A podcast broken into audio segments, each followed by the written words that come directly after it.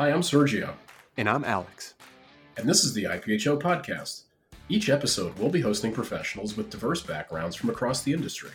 We have two goals to bring you timely, relevant insights from across the healthcare landscape and information that can help support your professional growth. What non traditional career opportunities exist for pharmacists, and how can I stand out from other candidates? How is COVID impacting the way we develop medications and support patients? What social inequalities exist within the biopharmaceutical industry, and what are companies doing about it? So, whether you're a pharmacy student interested in learning more about fellowships or in pursuing a direct career in industry, a current or former fellow trying to figure out your next step, or just interested in a distraction from your workout, we've got you covered. And remember, the views and opinions we and our guests express on this show are our own and do not necessarily reflect the views of our employers.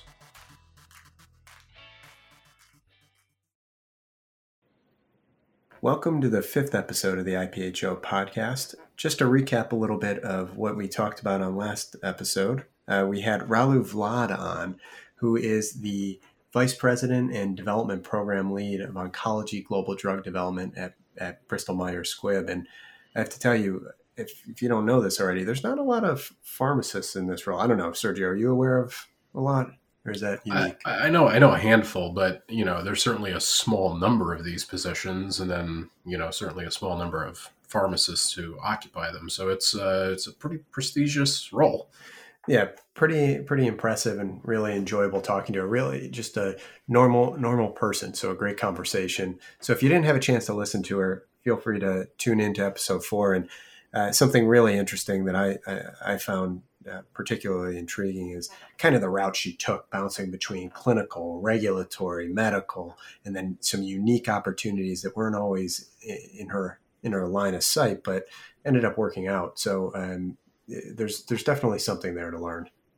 Yeah, and I think you know the thing that I found really interesting was just the approach to career strategy um, from somebody who's you know been in several different roles and you know, it, it, also happens to be the time of year when lots of fellows are now completing their fellowship programs and they're moving on to new opportunities, full time opportunities. Um, I can think back to when I had finished up the program, it was some time ago. Um, but there's some areas of advice I think I'd have for myself looking back and approaching that first role post fellowship. And I'm sure you have some some ideas too. Yeah, number one, just relax a little bit, dude transition yeah. years. Transition years are the hardest. I remember from undergrad to grad school grad school to fellowship fellowship to career. Those are some challenging years high stress but um, it, all works out in the end. It's also your first job post fellowship it's not your last job you better hope that's not your last job. Correct. I mean i admire folks who can stay at the same company for 20 or 30 years. That's certainly not so common anymore.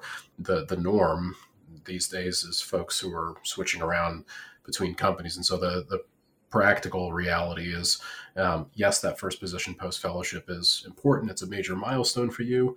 Um, but it's not going to be the last job that you have in the industry, not by a long shot. No, even the people who stay at the same company. I, I'm, I'm I've been at the same company throughout, and I I'm on my one, two, three, fourth, fifth role, and the role is always changing and always something interesting to learn. So yeah, that first job is really critical as a foundation, but it's it's not your last job by any means. At least, I mean, I, I hope it's not because you don't want to you know be in the same place thirty years later. People who do that tend to be in bouncing around, having you know new challenges, new opportunities. So um, it, that's why the if I could go back, tell myself just relax a little bit. It's yeah, okay. Totally. And you know the other thing that was was salient and looking back on it is I had this concept of coming out of the fellowship program that I was on my own and you know I need to figure this out. I'm you know a full time employee now, and you know I I was probably being a little bit too hard on myself because I there's plenty of all, all that same support that exists as you're going through your fellowship program. It'll be there in your you know full time role as well. I still had my manager, my VP, who was supportive of me, and I, I had the luxury of staying at the same company. But the point is, there, there are still folks there who are you know in, there to help enable you be to be successful in the role that you're taking on and lean on those people you know you don't feel like you have to solve every problem and, and be the expert from from day one and you know people say you know you continue learning throughout your career and that's true. So you you're going to continue learning during that first role post fellowship, and in every role after that, it's a continuous learning process. Was it the unknown of what the post fellowship first job may look like? How that would, uh, what the infrastructure of the organization and your position? What was it about? You know, being out of fellowship. I, I happen I happen to stay in the same organization where I did my fellowship, so I, I basically knew the projects and things that I'd be working on, but I, I had assumed that the level of responsibility that I would have would be significantly increased and that I, I would need to be able to make more decisions on my own. And um, while that was certainly true over the longer term, it wasn't like anybody flipped a light switch and all of a sudden, you know, you were expected to operate 100% independently. I, I right. still had a, a, manager that I was reporting to. And that's also because I, I stayed with the same company and I, I was a fellow there and they knew me. Um, I think it would have been a little bit different if I had left my, my host company post fellowship and gone somewhere else where the expectation, I think, would have been to hit the ground running.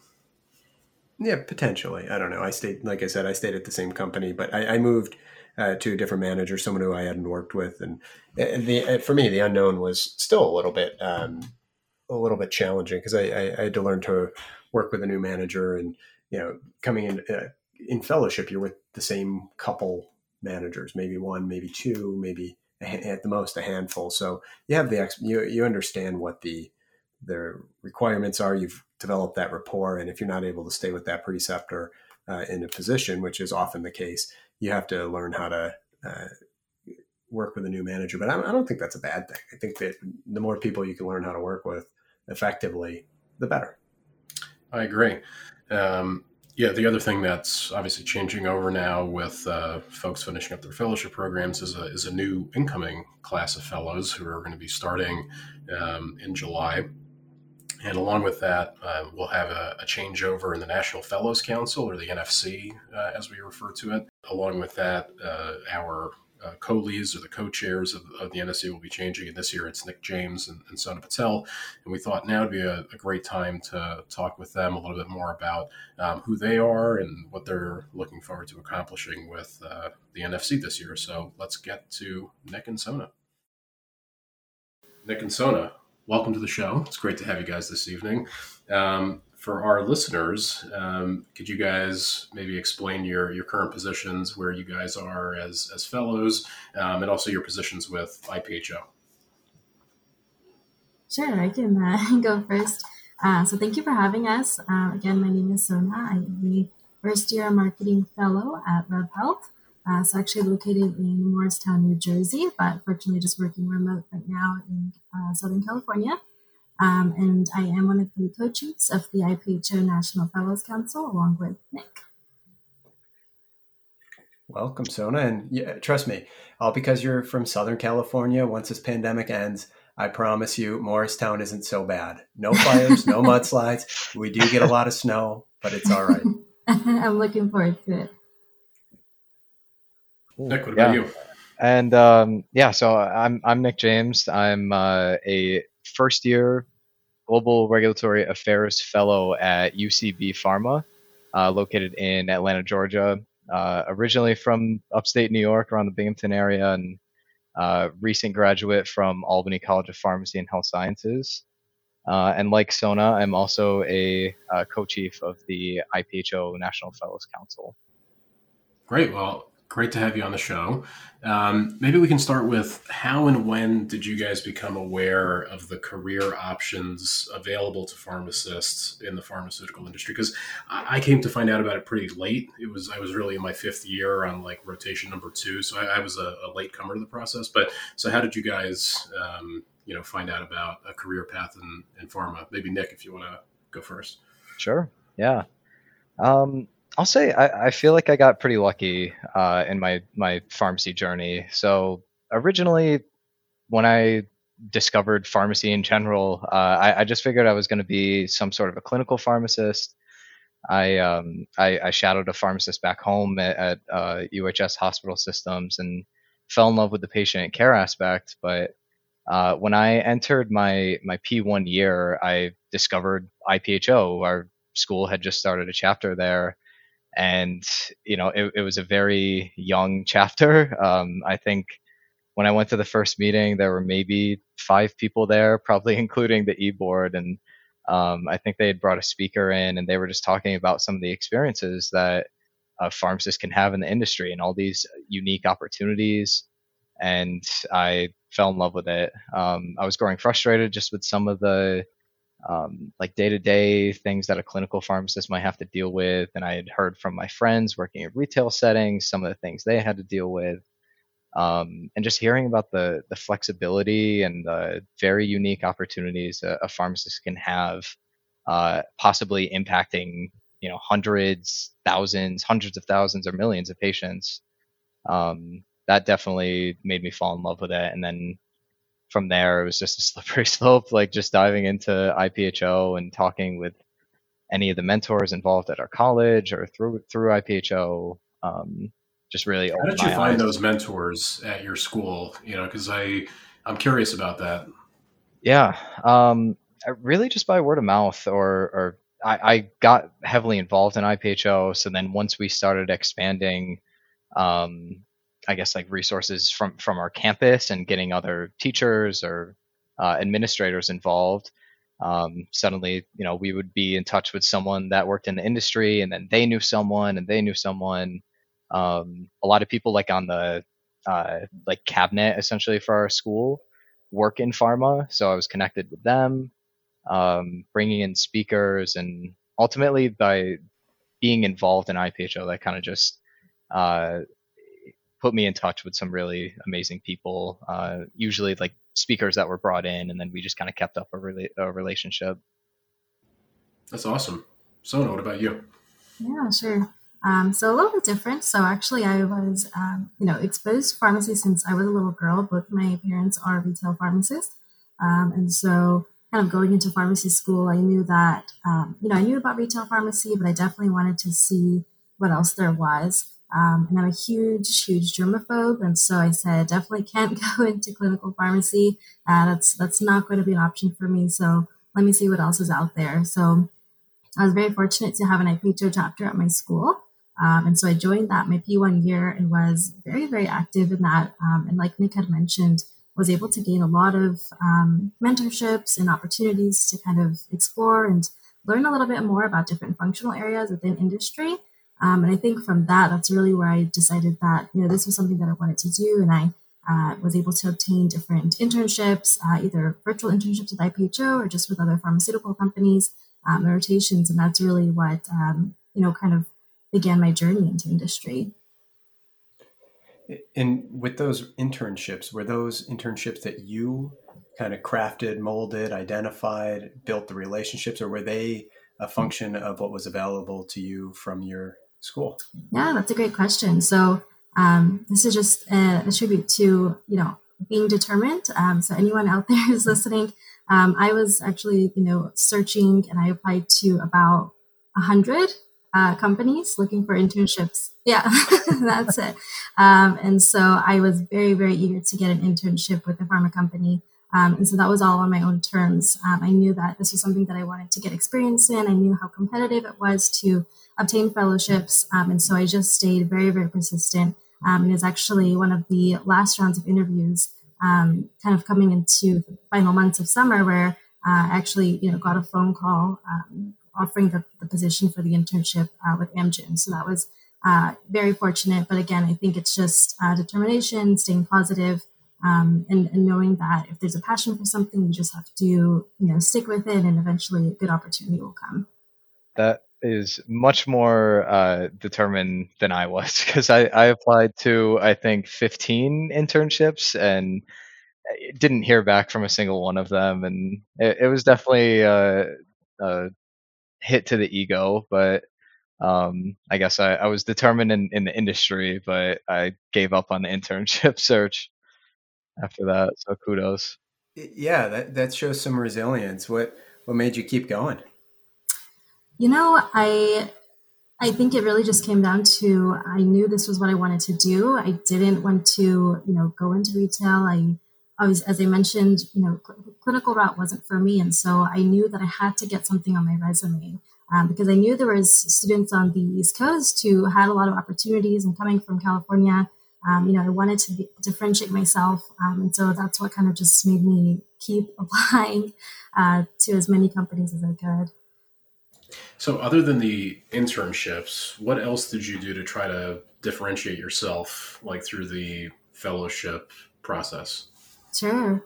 Um, and so, kind of going back to, I guess, rotations. Um, so, similarly, I had also uh, reached out to about 20 different hospitals uh, to start rotations uh, for myself. And so, I was able to get a partnership with my school with the Cleveland Clinic uh, to start that rotation uh, with my school. And so, I got a rotation there in neurology and informatics. Um, so, tried to get something a little bit different, unique, um, that could just help me get a different sort of skill set. Um, and so that's something I kind of just, you know, tried to persistently do throughout my pharmacy career is just do something a little bit different, take on various leadership roles, um, and just, you know, study and try to get good grades when I could as well.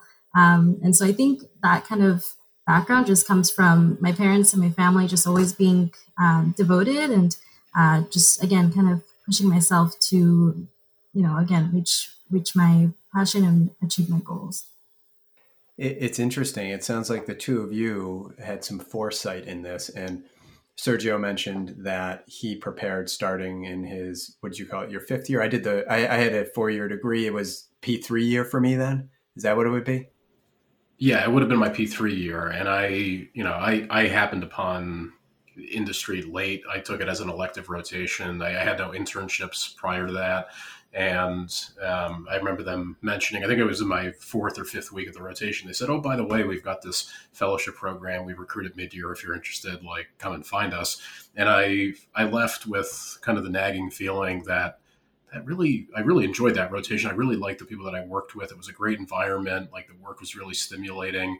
And so when I got later on into the summer, I was like, you know, I'm going to give this a shot. Like, if not now, then like, when am I going to do it? Like, once I start working in either retail pharmacy or clinical pharmacy, I, I don't think I'd want to go back and do a fellowship, you know, after, after doing that for several years. So I, so I took a chance, um, you know, but I didn't position myself nearly as intelligently as, as you guys have, um, you know, along the way. So, I mean, what would you tell other students now who are, you know, coming up and you know considering a path in the industry um, and they're trying to decide is this right for them? What do you think nick? That's a that's a good question. Um, honestly something that that we get asked a lot. And and i think as we're seeing more students realize the uh, opportunities in industry it's ironically almost uh, some of the more mainstream opportunities are becoming saturated. So just originally maybe just having an industry rotation was enough. And that really like caught the eyes of any of the fellowship programs and uh, would almost make you a shoe in. Now there are plenty of uh, students uh, getting some sort of experience in industry whether it's an internship or rotation or just being involved in ipho so uh, my advice is always just and i think sona alluded to this just trying to do something different and uh, having a, a, diverse background portfolio. Um, one thing that I always bring up is is how important your APPEs can be, and if you don't get an industry rotation, it's not the end of the world, but you need to make sure that you take your APP seriously and, and think outside of the box. So just don't do the mundane things that are expected of you at like a clinical rotation, right? Um, you should be working on any like longitudinal projects throughout that rotation or sit down with your preceptor or other people and identify are there any processes that I could change here, things um, I could help you develop, maybe uh, similar to like uh, what like an MBA would do, like tear apart a system, identify what some of the problems are, and put it back together.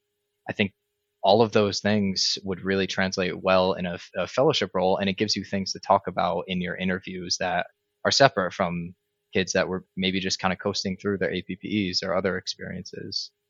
Um, and I also, I, I, think you should just, if if you're getting involved in school and obviously like programs are going to want to see that you're in some sort of like club or organization or you know have have experiences on your CV. Um, don't be afraid to have fun with it and and don't kind of stretch yourself across like nine or 10 different things. Just get really involved in a couple things that you like. And then again, like I mentioned, make good changes in those programs. Even if you're just a member, you can do certain drives by yourself, like have some autonomy. Um, was our golf club president at our college, and you wouldn't think that that would translate, but that showed like some leadership potential, and I was really passionate about it. It was something I could speak to um, during my interviews. So ultimately, just just make make a change wherever you are, and I, I think that's going to translate well. Yeah, and I, you know, I, I, remember interviewing lots of candidates over the years, and some of the things that stick out are even beyond pharmacy experiences. So, getting involved with, you know, a, a church or a, another social organization that's that's in your area. I mean, if you're passionate about something, you know, there are lots of different ways to to get those experiences and, and showcase your your leadership abilities. Absolutely. Yeah, there's no one formula, I think, and and the two of you have kind of shown a little bit of that. Um, yeah. And uh, and there's also, to Sergio's point, you don't have to have that experience in uh, in the pharmaceutical industry or focused on pharmacy. I can tell you that I did not know what a fellowship was until a few weeks before mid year of my last year. I was focused on residency and I spent a lot of time. So I have a PharmD and MBA, and I spent a lot of time uh, competing in business competitions during school and spending my time that way. I spent a lot of time. Uh, I did a, a, product development internship at one point through the business school, um, and then I was planning on leveraging that into residency experience, potentially in hospital management and whatnot. And about two weeks before mid-year, I had another intern at an APP I was I was uh, involved in. I was down in Florida. I, had, I was down there taking care of my grandmother who was ill for uh, six weeks, and this other intern from another school in Florida was telling me about fellowship at Rutgers and all these awesome opportunities. And I'm going, great, fine, whatever. And then she's looking a few days later, you know, this is, this is, you, you would have a, you would be really interested in this. Just check it out. And I started looking and I went, wow, this is kind of what I was looking for and didn't know existed. And it's, mm-hmm. it's really great that both of you were able to find that earlier. And I think that both of you said, um, IPHO kind of led you there, and that wasn't there when I was in school. Um, we've had, I was at University of Buffalo, and we didn't really have that history with fellowship. It was clinical or retail, and yeah. I think that the it's the options are broadening around the country. And the good news is you guys are now fellows, um, you know, and, and, you've made it, right? Like you spent a bunch of time talking about, you know, getting here. And I think, you know, one of the other most common it's got to be a top three question that i get from from students is what does an average day look like for you as as a fellow so sona what does an average day look like for you? There is no average day. Every day is different. I think every fellow will say that too. Um, it's there's so many different things going on. There's uh, various meetings. There's um, different projects that you're looking into. Um, every day there's you know something that you have to kind of work out or work with your team. Um, but it's really exciting. Uh, i'm you know i have to start my day around like six or seven in the morning um, and i'm happy to say that i'm not like dreading waking up. Like i look forward to waking up and starting the meetings and um, i love my team members. They're all um, really fun and energetic. And so it makes it fun to kind of wake up and just get things done. Um, we typically work almost you know nine ten hours 11 hours a day. So it does um, you know get very busy throughout the day but it's it's nice that everyone is kind of just doing it together. Um, but typical day is really there's there's just no typical day. Every day how much different. time are you spending in in meetings? I'm curious about this because i i feel like i've a great question. inundated with meetings. I'm just curious like for fellows yeah. who are you know in the program now how much time do you find that you're spending in meetings versus like doing you know either reading or working on slides? Like what's that breakdown look like for you guys? For me it's a little different. So i think in the beginning um, because i was more on the content development side it wasn't in as many meetings um, but I actually kind of preferred that because i was a little bit more hands-on with all of the projects that we're routing um, now that i'm on the account management or account services side um, i'm in a little bit more meetings um, but again i'm still very hands-on with a lot of the projects which i think is one of the um, you know best benefits of being at Rev is that they really put you in there so that you're kind of overseeing as many projects as you can. So that's uh, one of the good things is that you're not just like in the back burner in meetings; you're actually hands on, being a lead on many many different projects. And what about you, Nick?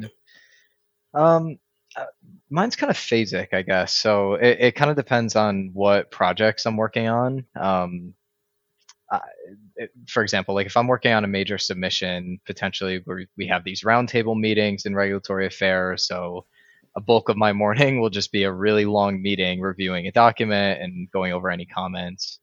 Um, and other times, you know, I've only a couple meetings during the day. So I'll, I'll, say on average, probably like half my day is spent in meetings and the other half is, um, you know, just like Sona said, like working on content or um, any IPHO responsibilities, any longitudinal projects. I'm glad you mentioned longitudinal projects because I, I, find that you know th- there's a certain amount of um, administrative stuff that I have to do as part of my day. There's kind of routine things like we have our um, promotional review committee, like our MLR process, and those are kind of fixed things that occur every week. You can kind of plan on them, and then there are things that come up that are maybe you know extracurriculars, things that are you know maybe special projects and stuff like that. Do you have anything, any examples of you know like a cool special project that you've had a chance to to work on, something that'd be interesting for for students? And also that you're allowed to share from your company. we don't want to put you in any position here. Um, I guess a quick kind of like high level is that we've been working um, with our client to help uh, redo their whole um, healthcare provider campaign. So that's been really exciting. Uh, we started off with market research and getting insights from different providers, and then from there, really formulating, uh, you know, messages to actually put on various materials on their websites, on everything. So that's been an extremely um, fun and exciting process. That's probably taken us since I started. So in July, last July. So Sona, now that you're progressing through your first year of fellowship, what's a skill set that you might want to share that you may have been forced to kind of flex a little bit more or lean on uh, during fellowship than you may have as a student?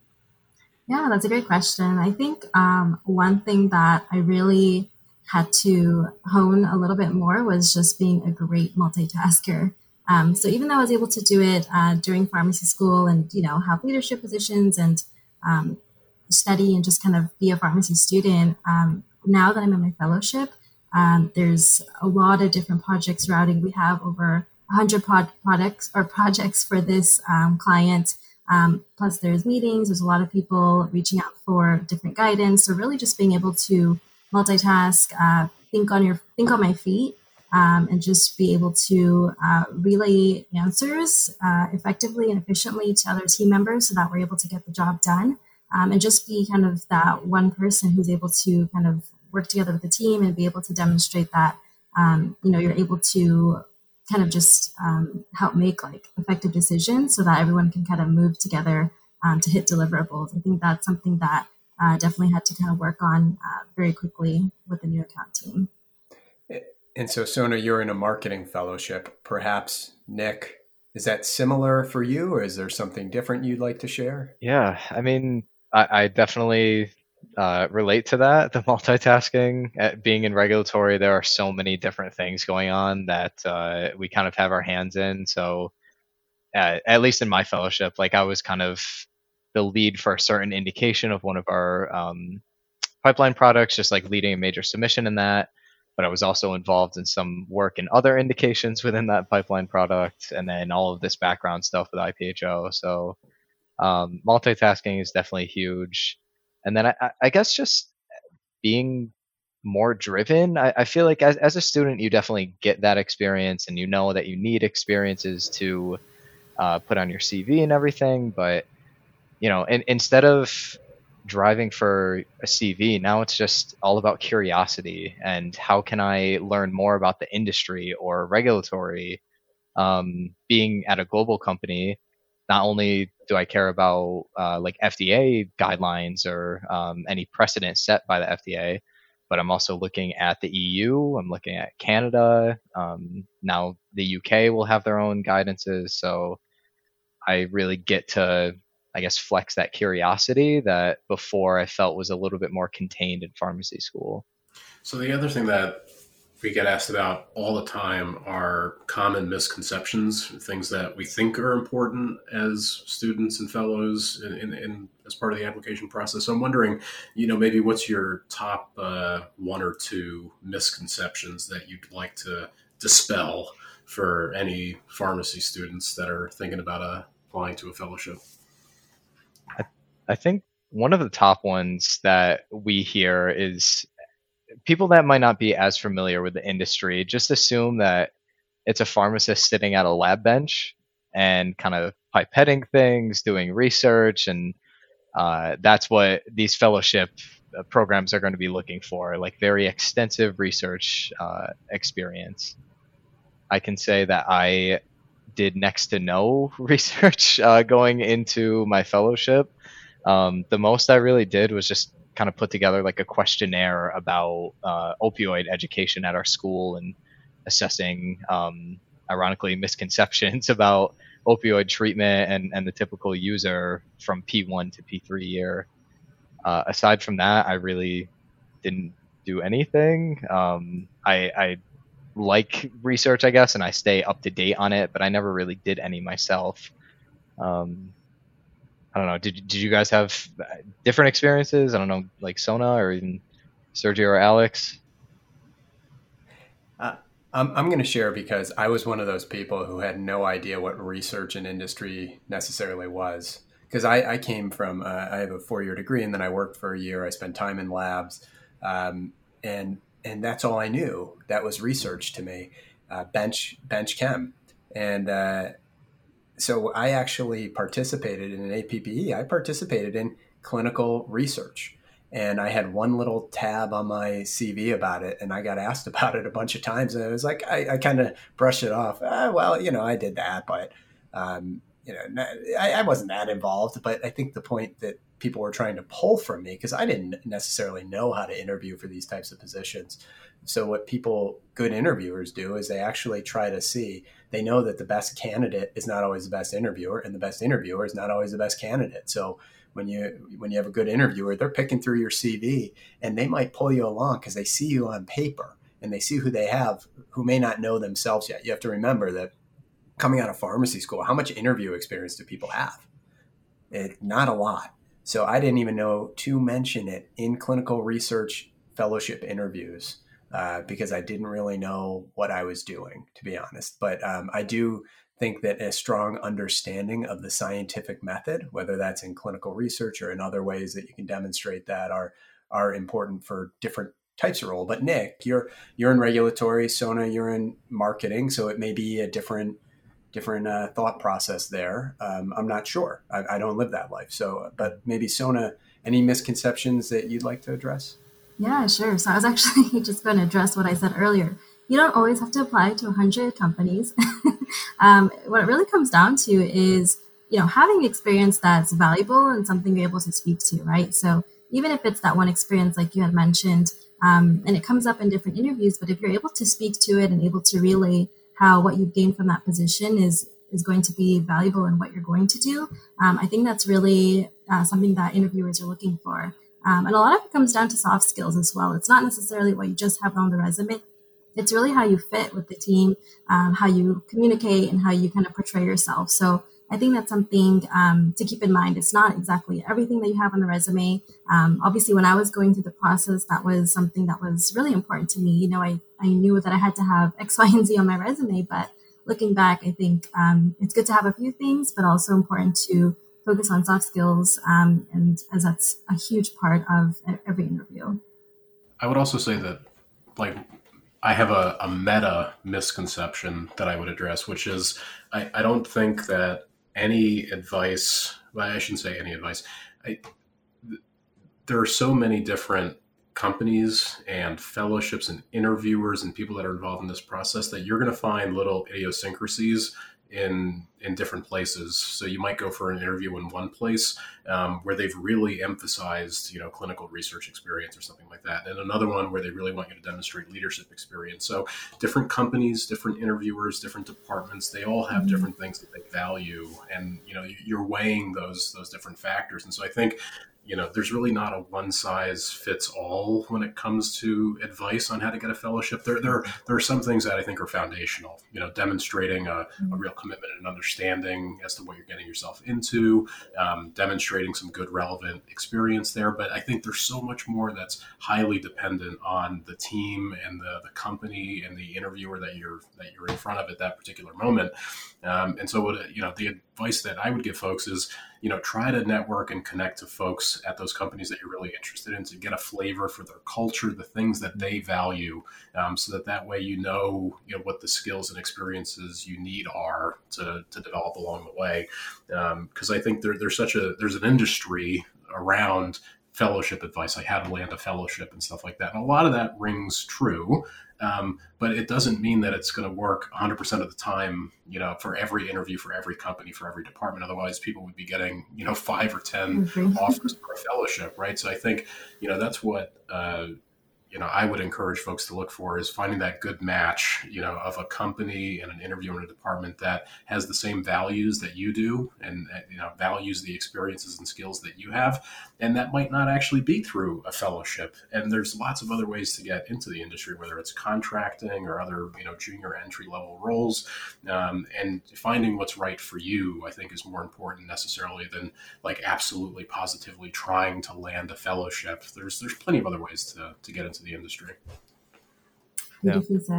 Yeah. and I, I, guess just touching on that point too, I think that really has been something I realized throughout the fellowship process is that everyone gives very different advice and there is no blanket advice. So ironically that could be the best advice is don't you don't necessarily need to listen to one set person.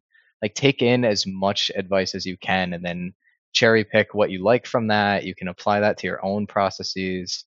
Um, you know, I, I talk to students going through, I talk to fellows, people in the industry, meme pages, other pages that were out there uh, that fellows had put together. Like any experience I could get, uh, or any any advice that I could get, I was trying to cherry pick and, and apply to my own experience. And I think to Alex, what you said earlier, you kind of um, like found out a couple weeks before mid-year about the fellowship experience. I think if you and relating to what Sona said, if you have those skills, um, you know, someone that just found out about fellowship might be able to get through.